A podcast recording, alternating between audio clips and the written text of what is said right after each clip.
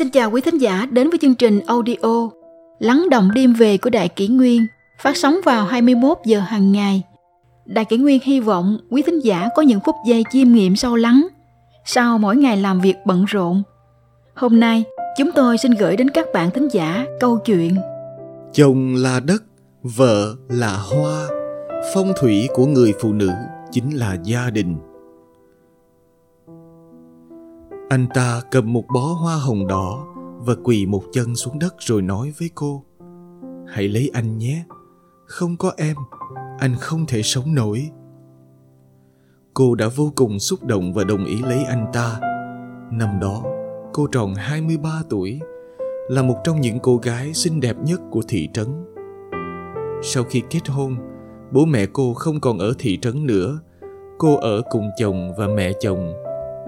Mẹ chồng luôn bắt bẻ cô hết cái này rồi cái khác, còn chồng lại luôn nói, đó là mẹ của anh, mẹ đã một mình nuôi anh khôn lớn, em phải hiếu kính với mẹ.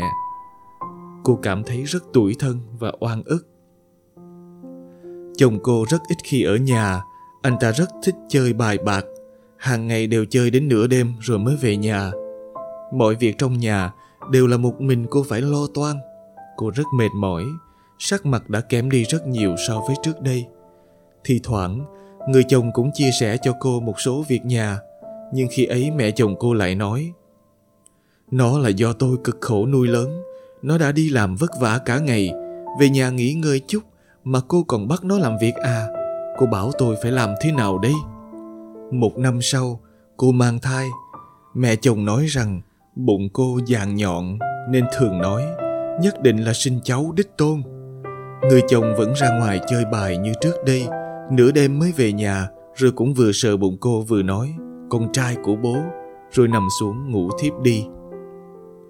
Cô bị nôn ngén, mất ngủ tra tấn hơn nửa năm, toàn thân sưng vù, mặt mày xanh xao, nhìn không còn giống với cô gái xinh đẹp ngày nào. Cuối cùng cũng tới ngày cô vất vả sinh được một bé gái.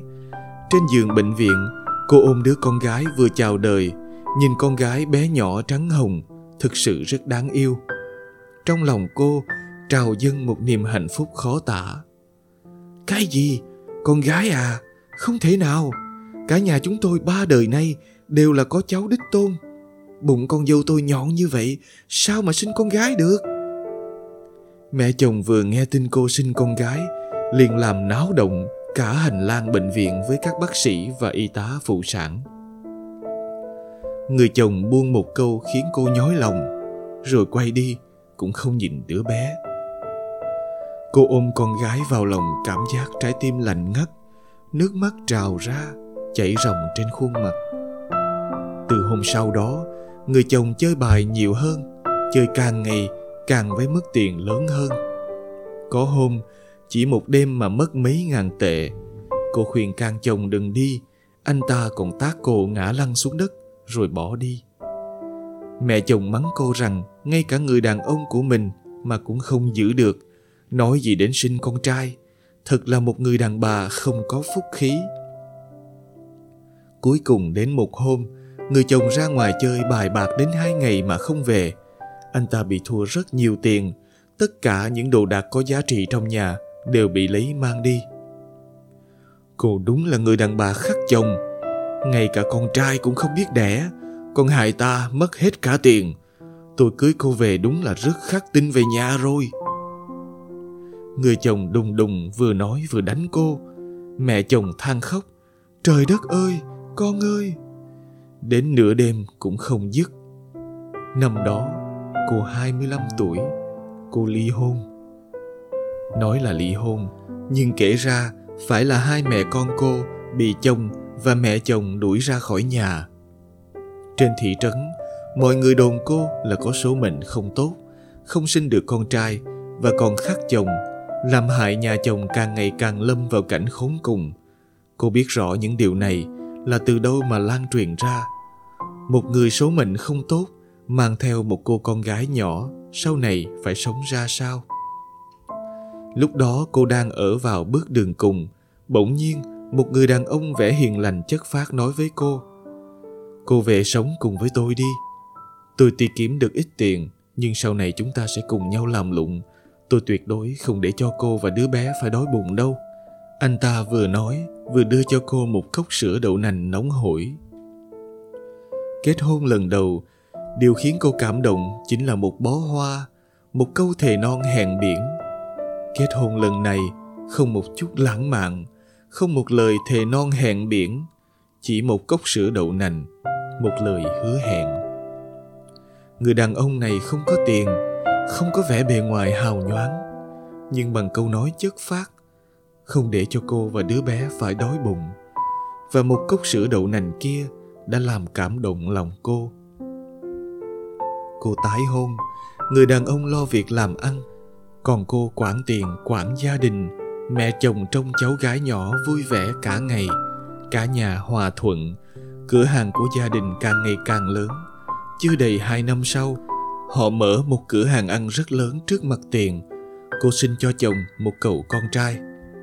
Một ngày nọ, mẹ chồng cũ của cô gặp mẹ chồng mới bây giờ đang dẫn cháu trai và cháu gái chơi ở công viên. Nhà bà có phúc thật đấy, con trai lại kiếm ra tiền nữa. Mẹ chồng cũ của cô nói với vẻ gan tị. Không phải là nhà tôi có phúc đâu bà ạ, à, mà là con dâu tôi có phúc đấy. Lấy được nó về, nó giúp con trai tôi quản lý việc làm ăn. Con trai tôi chỉ tập trung làm, còn con dâu thì quản tiền bạc, gia đình. Cái gì? Con trai bà làm việc còn để con dâu quản tiền. Bà chịu để con trai bà như vậy sao? Bà mẹ chồng cũ không dám tin. Tôi một mình nuôi nó khôn lớn. Từ lúc nó còn nhỏ tôi đã luôn mong có người giúp đỡ mình thì tốt biết bao. Nên tôi đã nuôi dưỡng nó thành một người đàn ông trụ cột trong gia đình. Bây giờ nó giúp vợ làm việc nhà thì sao tôi phải tính toán gì chứ? Mẹ chồng cũ bị những lời nói này làm ngượng ngùng nên nói sang chuyện khác. Thằng bé này ngoan quá. Ai da, nó ở nhà mình thì chỉ có thể gây tổn thất thôi. Cháu gái của tôi rất đáng yêu và ngoan ngoãn, vì thế nên em trai nó mới học theo đấy.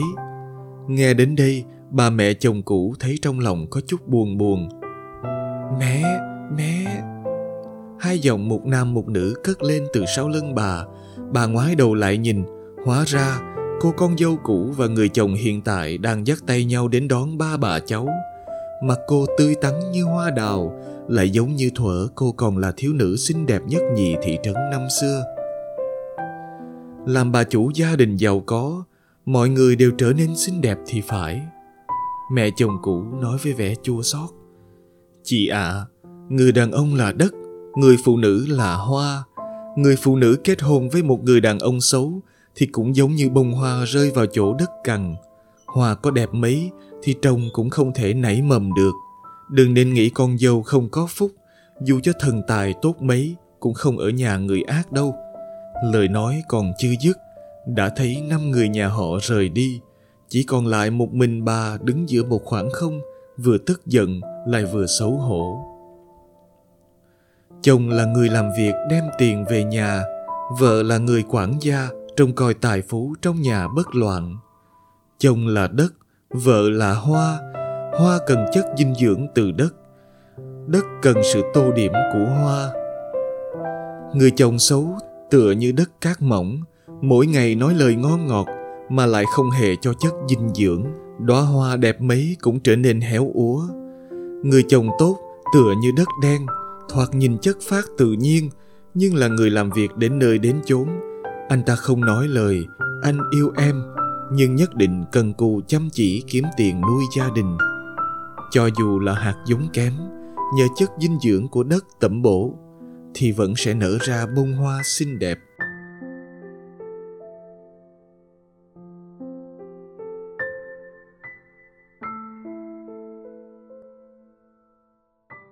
Tiếp theo chúng tôi xin gửi tới quý thính giả câu chuyện.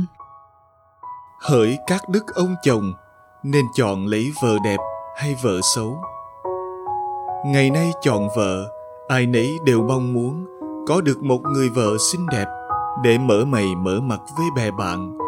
Họ hàng, làng trên xóm dưới. Vậy nên, cô gái nào chẳng may không được sắc nước hơn trời, sinh ra dung mạo, đã chẳng bằng ai, thì trong lòng khó tránh khỏi rầu rĩ, lo lắng trước tương lai mờ mịt. Thậm chí có người lấy vợ sắc vóc chẳng bằng người, thì lạnh nhạt, hắt hủi ra mặt. Họ cho rằng nàng đã làm xấu mặt mình hay bên cạnh một người đàn ông thành đạt, phải được tô điểm bởi chân dài hay bóng hồng nào đó. Liệu có phải cổ nhân, ai cũng suy nghĩ như vậy? Câu chuyện trương xưởng vẽ lông mày cho vợ dưới đây sẽ cho chúng ta một góc nhìn rất khác. Câu chuyện trương xưởng vẽ lông mày cho vợ thời hán xảy ra một vụ án ảnh hưởng sâu rộng đến cả đời sau trương xưởng, làm tới chức quan, kinh triệu doãn, tương đương với chức thị trưởng ngày nay. Tài năng xuất chúng thành tích rạng ngời. Do trương xưởng hàng ngày đều vẽ lông mày cho vợ, nên bị các quan trong triều khinh thường. Có người còn vì vậy mà dân tấu lên hoàng đế. Kỳ thực, vợ chồng trương xưởng vốn là hàng xóm. Thuở nhỏ, trương xưởng vô cùng nghịch ngợm khi chơi đùa, ông đã vô tình luyện viên đá trúng vào nơi lông mày, tàn phá nhan sắc của bà. Khi lớn lên, trương xưởng vô cùng hối hận. Nghe nói cô ấy vì dung nhan phôi phai mà khó tìm được mối lương duyên. Ông bèn tới hỏi hai người nên duyên vợ chồng. Lông mày của vợ trương xưởng vì còn vết sẹo ngày xưa nên đã ảnh hưởng tới dung nhan của bà trương xưởng do vậy đã tự mình hàng ngày vẽ lông mày cho vợ để che đi vết sẹo ấy. Ngày qua ngày, tay nghề của ông đã trở nên rất thành thục.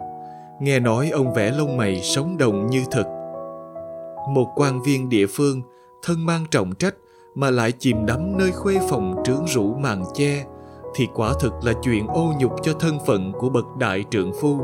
Do vậy, hãng tuyền đế đã đích thân tới hỏi sau khi hiểu rõ sự tình, bèn không tiếp tục truy cứu chuyện này nữa. Câu chuyện trương xưởng kẻ lông mày cho vợ đã được truyền xa, lưu truyền đến tận ngày nay. Một hôm, lỗ ai công, quốc vương nước lỗ, nói chuyện với khổng tử, cũng nhắc tới vấn đề này. Khổng tử nói rằng, ba đời thánh vương ngu thuấn, vũ, khi chấp chính, ắt phải tôn trọng thê tử, thuận theo đạo vợ chồng bởi lẽ, mối quan hệ với thê tử là điều quan trọng nhất trong quan hệ tình thân.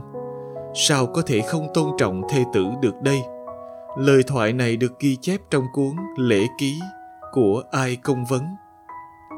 Từ đó, có thể thấy rằng những người đàn ông thực sự có tu dưỡng sẽ không chạy theo vẻ đẹp ngoại hình.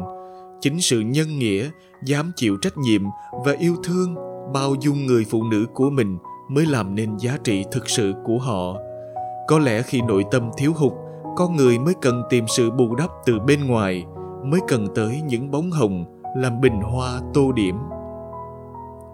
Khi cả xã hội sùng bái vẻ đẹp bề ngoài hơn nét đẹp nội tâm, phụ nữ sẽ không ngừng chạy theo cái đẹp, thậm chí còn trở thành nô lệ cho chúng.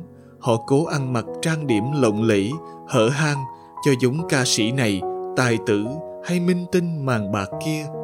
Dần dần họ vô tình quên mất sống chân thực là chính mình vùng đắp tu dưỡng tâm hồn mình.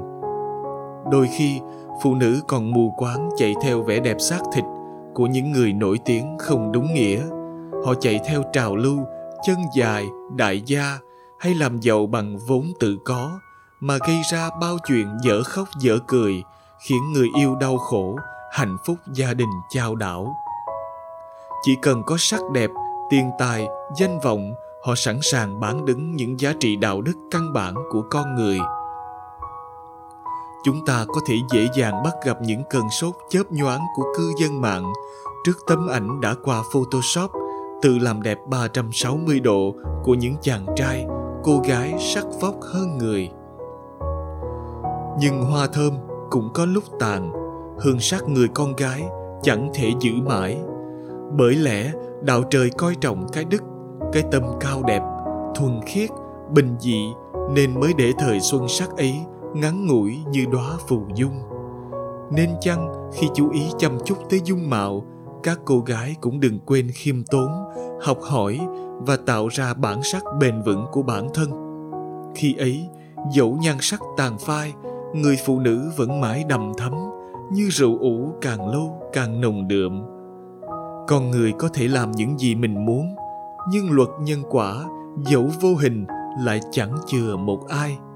Khi phụ nữ và đàn ông đều quay trở về với đạo tự nhiên, coi trọng ân tình, thủy chung, son sắc, chứ không chỉ mê đắm trong danh lợi tình, thì mới có được hạnh phúc bền lâu. Bởi lẽ, trời chuộng người nhân nghĩa, cuộc sống luôn công bằng, thưởng phạt phân minh. Chỉ là trời xanh lặng im không nói để con người tự ngộ mà thôi.